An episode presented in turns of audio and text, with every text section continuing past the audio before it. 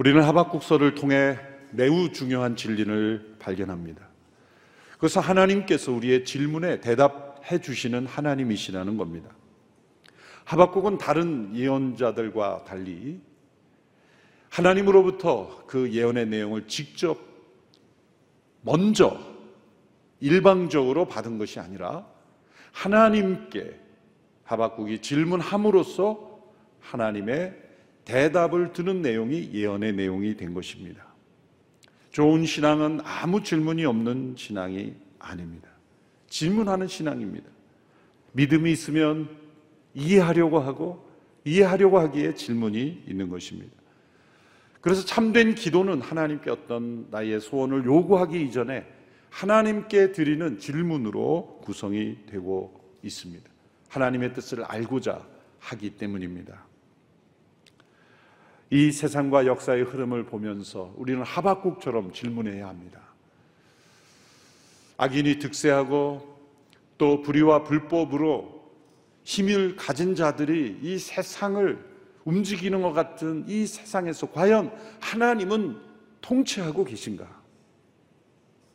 불의와 폭력, 탐욕과 죄악이 난무하는 세상에서 과연 선하신 하나님의 통치는 이루어지고 있는 것인가? 이 하박국의 질문은 오고는 모든 역사 속에 던져질 질문이요. 이 질문에 대해서 하나님께서 하박국을 통하여 말씀하셨습니다.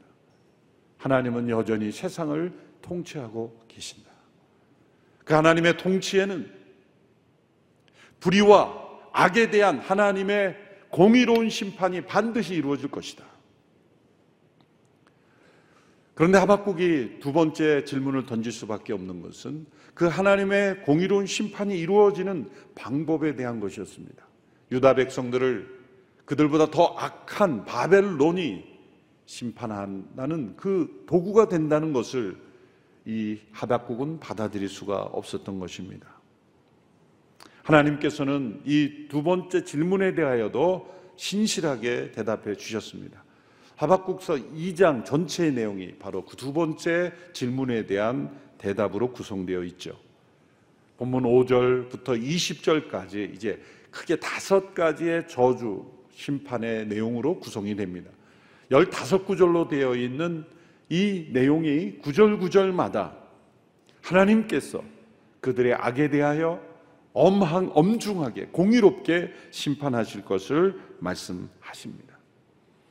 이 하나님의 심판의 내용을 보면 하나님께서 그 바벨론의 악함에 대하여 정확하게 아주 상세하게 알고 계시다라는 것을 우리에게 알려주십니다. 하박국이 이 하나님의 말씀을 들으면서 오해가 풀렸을 것입니다. 하박국이 왜 하나님 앞에 두 번째 질문을 던졌습니까? 하나님께서 이 바벨론이 얼마나 악한 민족인지 몰라서 우리는 겪어서 합니다. 그 민족이 얼마나 악한 민족인지. 그리고 우리는 지금 보고 있습니다. 그 나라가 얼마나 방탕한지, 얼마나 잔인한지 우리는 경험했는데 하나님이 지금 모르시는 건 아닙니까? 하나님 모르시기 때문에 지금 그 바벨론을 도구로 삼아서 유다 백성들을 심판하신 것 아닙니까? 저희가 아무리 악하지만 저희 민족이 아무리 악하지만 저 민족보다는 나은 것 같은데 어떻게 거꾸로 된 것 아닙니까? 그렇게 하나님을 오해했죠. 하나님은 다 알고 계십니다. 그들의 악함의 구체적인 행위까지도 다 알고 계십니다. 그 마음의 동기까지도 다 알고 계시고 세세히 모든 것을 다 알고 계시는 그 하나님이심을 말씀하고 있는 것입니다. 하나님 앞에 숨길 것은 아무것도 없는 것입니다. 또한 이 하나님의 말씀을 통해 우리가 깨달을 수 있는 것은 어떤 악행이든지 그 악에 대한 하나님의 심판이 이루어지는 이 질서, 이 도덕적인 질서를 보면 그 악행 자체의 멸망의 씨앗이 포함되어 있다는 겁니다. 어떤 이가 악행을 행하면 전혀 다른 사건이 그 악행을 심판하는 것처럼 보이지만 악행에 대한 하나님의 심판은 언제나 자신이 그 행한 그 악행 안에 멸망의 씨앗이 포함되어 있어서 결국 그 씨앗이 자라나서 심판이라는 열매를 거두게 된다는 거예요. 그것이 하나님이 악을 심판하는 일반적인 하나님의 법칙이라는 것입니다.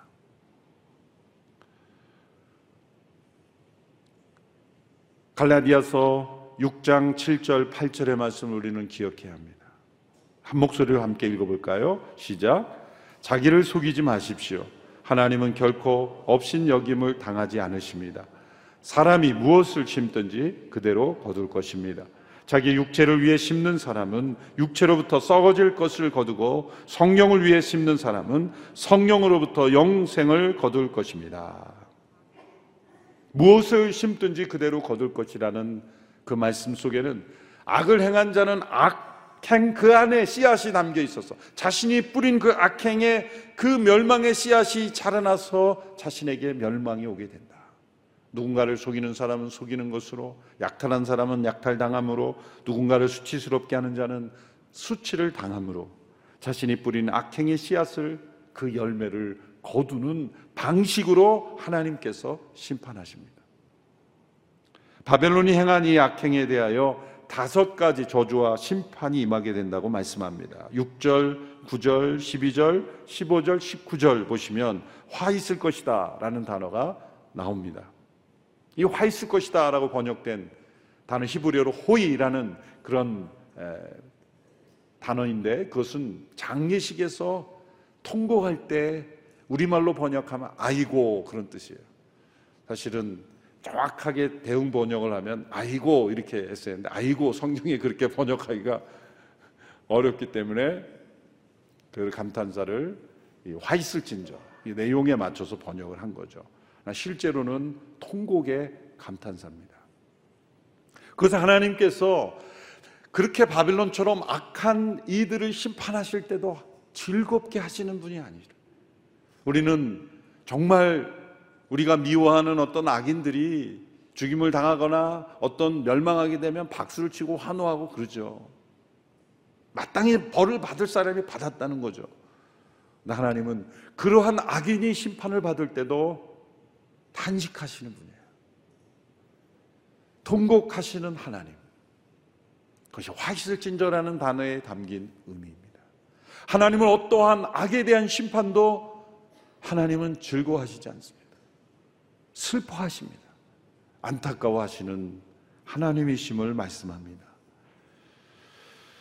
첫 번째 저주의 내용은 끝없는 탐욕에 대한 심판입니다. 5절, 6절의 말씀을 제가 읽어보겠습니다. 보도주는 사람을 속인다. 거만한 사람은 가만히 있지 못한다. 무덤처럼 목구멍을 넓게 열고 있는 그는 마치 죽음과 같아서 결코 만족함을 모른다. 그는 모든 나라들을 자기에게로 모으고 모든 백성을 자기 것으로 만들지만 이들 모두가 그를 속담거리로 삼고 그에 대해 풍자와 비유를 말하지 않겠느냐. 화이 있을 것이다. 자기 소유가 아닌 것으로 부유하게 된 사람아 이런 일이 얼마나 더 계속되겠는가. 결코 만족함을 모르고 모든 나라 모든 백성을 자기 것으로 만들려는 이 모습 자기 소유가 아닌 것으로 부유하게 된 이 탐욕이 끝없다는 거예요 마치 악한 고리대금 업자가 자신에게 돈을 빌려간 사람의 부채의 짐을 더 무겁게 더 무겁게 하여 결국은 모든 것을 빼앗아 버리는 것과 같은 그러한 모습으로 바벨론이 주변 국가들을 식민지화할 뿐만 아니라 불법적이고 강포함으로 그렇게 부를 축적했다는 것입니다. 그러나 결코 만족함이 없는 그 탐욕은 언제나 스스로 멸망을 자초하게 되어 있고 하나님은 그러한 탐욕을 심판하십니다. 탐욕을 추구하는 이들은 언젠가 그 하나님의 심판을 직면하게 되어 있습니다. 두 번째 저주의 내용은 거짓된 안전에 대한 심판입니다. 오늘 보면 9절 10절의 말씀을 우리 함께 읽어볼까요? 시작. 화 있을 것이다. 부당하게 취한 것으로 자기 집을 축제하는 사람아 높은 곳에 자기 둥지를 틀어 재난으로부터 모면하려고 하는구나. 내가 여러 나라들을 멸망시키려고 계획한 것이 내 집안의 수치를 불렀고 내 영혼의 죄가 됐다. 높은 곳에 자기 둥지를 틀어 재난으로부터 모면하려고 하는 것, 안전을 추구하는 거죠. 이렇게 불의와 강포로 재물과 권력을 얻고 유지하는 사람은 압니다. 자신이 자신이 지금 복수당할 수 있다는 것을. 그리고 언젠가 나의 자신에게 이러한 공격이 있을 거라는 것을 알기에 엄청나게 안전을 추구하죠. 그래서 경호와 그런 보안을 철저하게 하죠. 역사적으로 악한 독재자일수록 이런 위협을 느끼기 때문에 거주지를 여러 군데 해놓고 어디서 오늘 자는지도 모르게 항상 비밀 통로를 만들어 놓고 그렇게 자신의 안전을 추구하죠. 바벨론 제국은 높은 절벽에 둥지를 튼 독수리로 비유했어요. 실제로 다니엘서를 보면 다니엘서에서도 바벨론 제국을 독수리 날개를 단 사자로 묘사. 사자는 잔인함을 상징하는 것이고 이제 절벽에 둥지를 틀고 있는 그런 자신의 안전을 지키기 위해서 그렇게 한 모습이라는 것. 실제로 느부갓네살은 최소 세 개의 궁전을 두었고 도시 한가운데 거대한 인공산을 만들었고 그 인공산 위에 여러 개의 정원을 만들어서 어, 살았다고 합니다. 그래서 공중 정원 혹은 매달려 있는 정원이라 그래서 고대 그리스 시대에도 세계 7대 불가 사이로 그렇게 평가되었다고 합니다. 그렇게 안전을 추구하지만 거짓된 안전이다. 그렇게 수많은 사람들로부터 자신을 보호하려고 노력하지만 안전합니까? 그 인공사는 지금 존재합니까? 하나님의 심판을 피할 안전은 없습니다. 자신의 집을 보호하기 위해 쌓은 돌들이 울부질 것이다. 나무 기둥이 무너져 내리며 맞장구 칠 것이다. 하나님이 말씀하셨어요. 세상에서 간전한 가장 안전한 곳은 하나님의 날개 그늘입니다. 높은 곳, 숨겨진 곳, 사람들로부터 자기가 행한 불의와 악행으로 인한 그 위험을 스스로 느끼기 때문에 지나치게 자신을 안전을 추구하는 자들은 그 뒤에 엄청난 악행이 있다는 것을 우리는 알 수 있습니다. 바로 바벨론이 그런 것을 추구했고 헛된 거짓된 안전에 대해서 하나님이 심판하실 것이 말씀했습니다. 세 번째 저주의 내용입니다. 그것은 헛된 영광에 대한 심판입니다. 헛된 영광. 12절에서 14절의 말씀. 같이 읽어볼까요? 시작. 화 있을 것이다. 피로 성을 짓고 죄악으로 도시를 세우는 사람아. 보아라, 수고한 것이 불에 타버리고 힘들게 한 일이 헛수고가 될 것인데 이것이 만군의 여호와께서 하신 일이 아니냐. 마치 물이 바다를 덮는 것 같이 여호와의 영광을 아는 지식이 세상에 가득 찰 것이다. 두 번째 저주의 내용은 자신의 안전을 지키려고 자신과 자신의 집을 그렇게 높은 절벽에 둥지를 튼 독수리처럼 그렇게 지키려고 한 모습. 그것도 심판받는다. 근데 이제 세 번째 내용은 헛된 영광을 추구하며 자신의 그 도시를 화려하고 견고하게 성을 세움으로 이 세상 앞에 영광을 나타내려고 했다는 거죠. 근데 그러한 도시를 어떻게 졌습니까? 피로 성을 짓고 죄악으로 도시를 세웠다. 그것은 자신들이 정복한 이 식민지로부터 재물을 취하고 잡아온 포로들의 그 핏값으로 도시를 세웠다는 거죠. 그래서 느부갓네살이 죽은 한 100년 후에 그리스의 역사가 헤로도투스가 이 바벨론을 방문했는데 그 규모와 화려함에 할 말을 잊었다고 합니다. 알렉산더 대왕도 그 바벨론을 자신이 세운 제국의 수도로 삼으려고 했었다고 합니다. 도시 전체가 두 겹의 성벽으로 되어 있고 27km 오늘날의 도시로 말하자면 아주 작은 규모지만 그 당시는 굉장히 큰 성이었고 두 개의 성벽이 있는데 그 두 개의 성벽 위에서 네 마리의 말을 이리 이끄는 마차들이 달릴 수 있는 정도의 견고한 성벽이었다고 합니다. 그러나 그것이 어떻게 세워졌습니까? 불의한 재물과 그리고 그 포로들의 피값으로 세워진 도시였습니다. 왜 그랬습니까? 헛된 영광. 이 세상의 영광을 추구하는 그 동기였다는 것이죠. 하나님은 이 세상의 헛된 영광에 대하여 심판하십니다. 그리고 그 헛된 영광을 심판하심으로 하나님께서 나타내시는 것은 무엇입니까? 물이 바다를 덮음 같이 여호와의 영광을 아는 지식이 세상에 가득할 것이다. 물이 바다를 덮음 같이 묵상해 보십시오. 바다는 곧 물이 있어야 바다가 되죠. 그런데 물이 어떻게 당연히 물이 바다를 덮는 건 당연한 거 아닙니까? 참 이 멋진 시적인 표현이죠. 그것은 뭡니까? 바다가 되려면 물이 실체죠. 바다가 돼 있는데 모래나 흙이 가득 차 있으면 바다일 수 있습니까? 바다가 바다 되는 거는 물이 있을 때 그 바다가 실제 바다가 되는 거예요. 그것은 이 온 세상에 진정한 세상이 되려면 하나님의 임재가 가득해야 되고 하나님의 만드신 존재임을 깨달아야 하는 것이죠. 인간이 인간다워지는 것은 하나님 없이 스스로 인간다워지려고 인간다워지는 게 아니에요. 하나님의 형상대로 지음받은 인간의 그 실체는 하나님의 지음받은 하나님께로부터 지음받은 존재이기 때문에 바다에 물이 있어야 바다이듯이 하나님의 임재가 있어야 인간일 수 있는 거예요. 모든 세상에는 하나님이 지으신 피조물이기에 하나님의 창조 질서가 지켜져야 세상일 수 있는 거예요.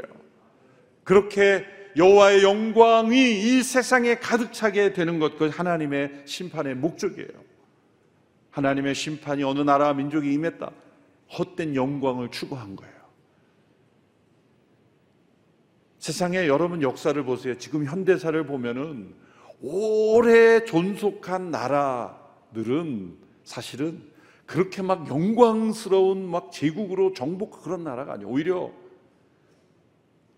그리스 로마 제국, 무슨 징기스칸의 제국, 이런 바벨론, 페르시아 제국, 수많은 나라를 정복하며 영광을 추구했던 나라들이 더, 더 밑이 추락했어요. 그러나 그 당시에는 그렇게 발전하지 못해도 그렇게 영광, 헛된 영광을 추구하지 않았던 민족이 그래도 오랜 장구이 지금 이어져 내려오고 있어요. 하나님은 헛된 영광을 추구하는 나라는 반드시 심판하십니다. 그리고 하나님의 영광을 아는 지식이 온 세상에 가득하기를 하나님은 일하고 계시다는 거죠. 그리고 온 세상에 가득할 수 있는 것은 오직 하나님의 영광뿐이다라는 거예요. 네 번째 저주의 내용은 이 바벨론의 방탕함, 그리고 특별히 비열한 방탕함에 대한 심판입니다. 15절에서 17절의 내용을 보십시오. 제가 읽겠습니다. 화 있을 것이다. 자기 이웃에게 술을 통째로 마시기에 술에 취해서 그들의 벌거벗은 몸을 드러내 보이도록 하는 사람아. 내가 영광 대신에 수치로 가득 차게 될 것이다. 너 또한 마시고 몸을 드러내어라. 여호와께서 오른손에 들고 계신 잔을 내게 돌리실 것이며 수치스러움이 내 영광을 가릴 것이다. 레바논에게 행한 폭력이 너를 압도하고 동물들에게 행한 폐해가 너를 공포에 떨게 할 것이다. 내가 사람의 피를 흘리게 하고 땅과 도시와 그 안에 사는 모든 주민들에게 폭력을 행했기 때문이다. 이 내용은 무엇입니까? 바벨론은 자신만 방탕한 게 아니라 다른 이들까지 방탕하게 하고 그 방탕함으로 인하여 수치스럽게 하고 그 수치스럽게 하는 걸 자기가 즐겼다는 거예요. 얼마나 비열한 사람입니까? 자신의 방탕함에 만족하지 않고 주변 사람을 방탕하게 하고 수치스럽게 하고 그 수치를 보는 것을 즐거워했다. 이게 아주 비열한 방탕함입니다. 하나님은 이러한 바벨론에 대해서 심판하신다고 말합니다. 특별히 레바논이 나오죠. 레바논의 이 백향목 나무들을 다 그냥 베어, 베어간 거예요. 숲을 완전 황폐화시킨 거죠. 레바논의 백향목 나무가 좋다는 것을 알고 그것을 다 베어갈 뿐만 아니라 숲을 황폐하게 하면서 수많은 동물들을 죽였겠죠.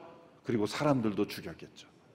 그렇게 하나님의 피조 세계를 잔인하게 말살시키고 멸망시키는 이 바벨론의 비열함. 하나님은 심판하신다고 말씀합니다. 다섯 번째 저주의 내용입니다. 그것은 앞에 있는 이 네 가지의 저주의 내용, 죄악에 대한 심판의 원인이 되는 거예요. 그것은 우상숭배입니다. 우상숭배를 한마디로 표현하면 어리석은 거예요. 어리석은 우상숭배에 대한 심판입니다. 우상은 사람이 만든 거예요. 사람이 머리에서 나왔고 사람의 손을 통해 만들어진 것인데 살아있지 않은 어떤 그 물건, 어떤 물체, 그것에게 도움을 청하고 그것을 절하고 그것을 신으로 섬기는 인간의 그 어리석음. 하나님께서 모든 죄악 가운데 가장 엄하게 다루시는 것이 그래서 바로 우상 숭배인 거예요. 오늘 이런 첨단 사회, 이런 기술 사회에서도 첨단 기술 연구소를 지어놓고 그러고 나서 돼지 머리를 따다 그 앞에 놓고 잘 되게 해달라고 기도하는 이 어리석음의 모습이 바로 이 바벨론의 모습과 다를 바가 없는 거예요. 그건 단지 문화가 아닙니다. 인간이기를 포기하는 것이고 인간의 어리석음 가운데 추락하는 거예요. 여러분 이 우상숭배는 이 하나님을 인정하지 않은 순간 떨어지는데 타락을 fall 떨어진다는 단어를 쓰죠. 떨어지면 그 모습이 얼마나 추악한지요. 그래서 높은 산을 섬기고 큰 나무를 섬기고 바위를 섬기고 바다를 섬기고 하여튼 그러다가 이집트는 어디까지 갔어요? 작은 벌레들도 다 신으로 섬겼어요. 애굽에 임한 열 가지 재앙은 그 애굽의 지배되었던 열 가지 신을 하나님이 하나씩 치신 거예요. 개구리, 뭐 이, 뭐 이런 것까지 다 신으로 나중에 섬기게 되는 거예요. 얼마나 인간이 비참합니까? 그런데 역으로 인간이 왜 그러한 그 피조물 그리고 스스로 만든 조각까지 그렇게 섬깁니까? 인간은 하나님을 섬기도록 예배하도록 창조되었기 때문에 그 예배의 본능이 삐뚤어진 거예요. 인간은 무엇인가를 예배하는 존재로 창조되 하나님을 예배하도록 창조되어 있어요. 그래서 하나님께 예배하지 않는 하나님을 경배하지 않는 자는 아무것도 하지 않는 것이 아니라 중립적인 상태가 아니라 무엇인가를 경배하고 있어요. 자신이 만든 그 무엇 그것을 경배하고 있습니다. 여러분 인간은 하나님의 형성대로 이렇게 고귀하게 지음을 받았기에 그 하나님을 떠나면 그 추락이 너무나 비참한 거예요. 그리고 그것은 인간들은 비참함으로 느끼죠. 파스칼은 방세에서 인간의 위대함을 어디서 할 수 있냐 이렇게 말했어요. 인간이 인간만이 비참함을 느끼기. 비참함을 느낀다는 것은 원래 있던 지점에서 뭔가 떨어졌다는 증거는 거예요. 여러분 돼지가 돼지우리에 산다고 비참하게 느낍니까? 내가 어쩌자고 여기에 사나? 그런 피조물들, 생물들이 자기 자신의 신세를 한탄합니까? 자기 자신의 어떤 그 감정에 대해서 비참함을 느낍니까? 그렇지 않아요. 불안을 어떻게 느끼고 약간의 불안, 위협은 느끼겠죠. 그러나 인간만이 느끼는 그 상실감, 인간만이 느끼는 비참함, 어디서 오는 것입니까? 인간은 원래 하나님의 영광을 바라보며 위대한 존재로 지음 받았다는 거예요. 그 위대함을 지키는 위해서는 하나님을 경배하는, 하나님을 예배하는, 오직 하나님만을 섬기는 존재가 될 때 인간은 그 위대함을 지킬 수가 있는 거예요. 만일 그것을 버리게 되면 다른 그 무엇을 섬기면서 더 비참해지고 더 비참해지는 거예요. 신이 아닌 것을 신으로 생명이 없는 것을 자신에게 생명이 없는 곳에 자신의 생명을 지키는 어리석음에 빠지게 되는 거예요. 그래서 결국은 방탕함에 빠지고 헛된 영광을 구하고 거짓된 안전을 구하고 불의와 폭력에 그렇게 추락하고 또 추락하는 거예요. 자연의 동물들을 보면 양육강식의 세계는 있지만 비열함은 없어요. 몰래 가서 덮쳐서 이렇게 뭐 잡아먹는 그 정도지. 인간처럼 교묘한 악을 이용해 가지고 다른 사람을 속이고 정복하고 그런 일은 없어요. 가끔 제가 동물의 왕국을 이렇게 TV 보면 볼 게 없어서 저는 가끔 그거 보는데 정말 동물들은 자신이 사냥할 능력이 있어도요 딱 한 마리 잡으면 그냥 다 생각 안 하더라고요. 인간은 한 마리가 뭡니까? 다 그냥 이 탐욕, 끝없는 탐욕. 이러한 인간의 죄악을 보면 이 하나님의 영광을 바라는 일에서 추락하게 될 때 인간의 그러한 우상숭배의 모습을 보는 거예요. 결국 2장 20절에 그래서 하나님께서 이렇게 말씀하시는 거죠. 2장 20절의 말씀 우리 큰 목소리로 함께 읽어보겠습니다. 2장 20절 시작. 그러나 여호와는 거룩한 성전에 있다. 온 땅은 그분 앞에서 잠잠하라. 온 땅은 그분 앞에서 잠잠하라. 이것은 하나님을 거역하는 모든 세력들이 다 잠잠하라. 하나님의 통치를 거부하는 존재가 다 사라지는 것. 하나님의 임재, 그분의 능력 앞에 엎드려 그분을 경배하고 겸손히 그분 앞에 순종하는 것, 잠잠하라는 거예요. 참되게 하나님만을 섬기 온맘 다해 하나님만을 사랑하는 성도들은 그분의 임재 앞에서 잠잠하는 거예요. 우리가 드리는 예배 시간은 우리 안에 있는 모든 우상이 무너뜨리고 하나님 앞에 잠잠해지는 시간이에요. 하나님께 영광 올리는 시간입니다. 스가랴 2장 13절에서 이렇게 말씀하셨습니다. 육체를 가진 모든 사람들아 여호와 앞에서 잠잠하라. 그분께서 그 거룩한 곳에서 일어나신다.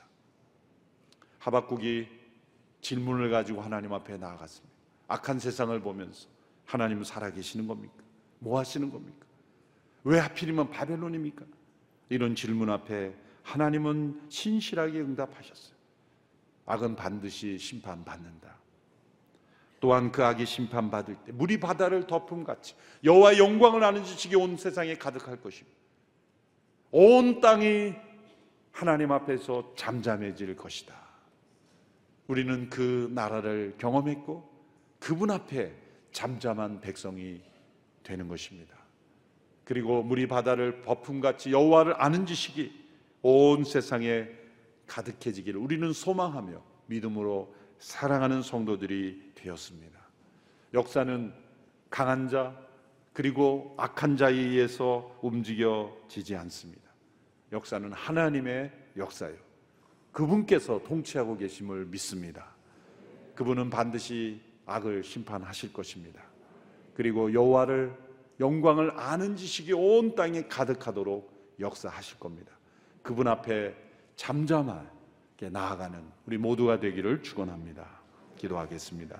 살아계신 하나님, 악을 반드시 심판하시는 그 하나님, 하나님의 임재 앞에 잠잠히 나아가 모든 우상을 내려놓고 참되신 하나님만을 섬기며 경배하며 그분과 동행하는 신실한 죄의 백성들이 되게 하여 주옵소서. 예수님의 이름으로 기도합나이다. 아멘.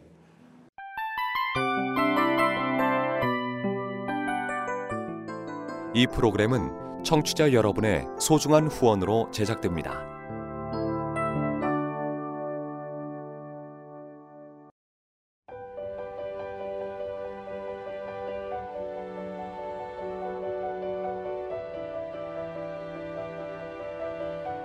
세상에는 수많은 교회들이 있지만 더 깊이 있는 말씀 강해를 찾기 위해 크기로만 교회를 선정하지 않습니다.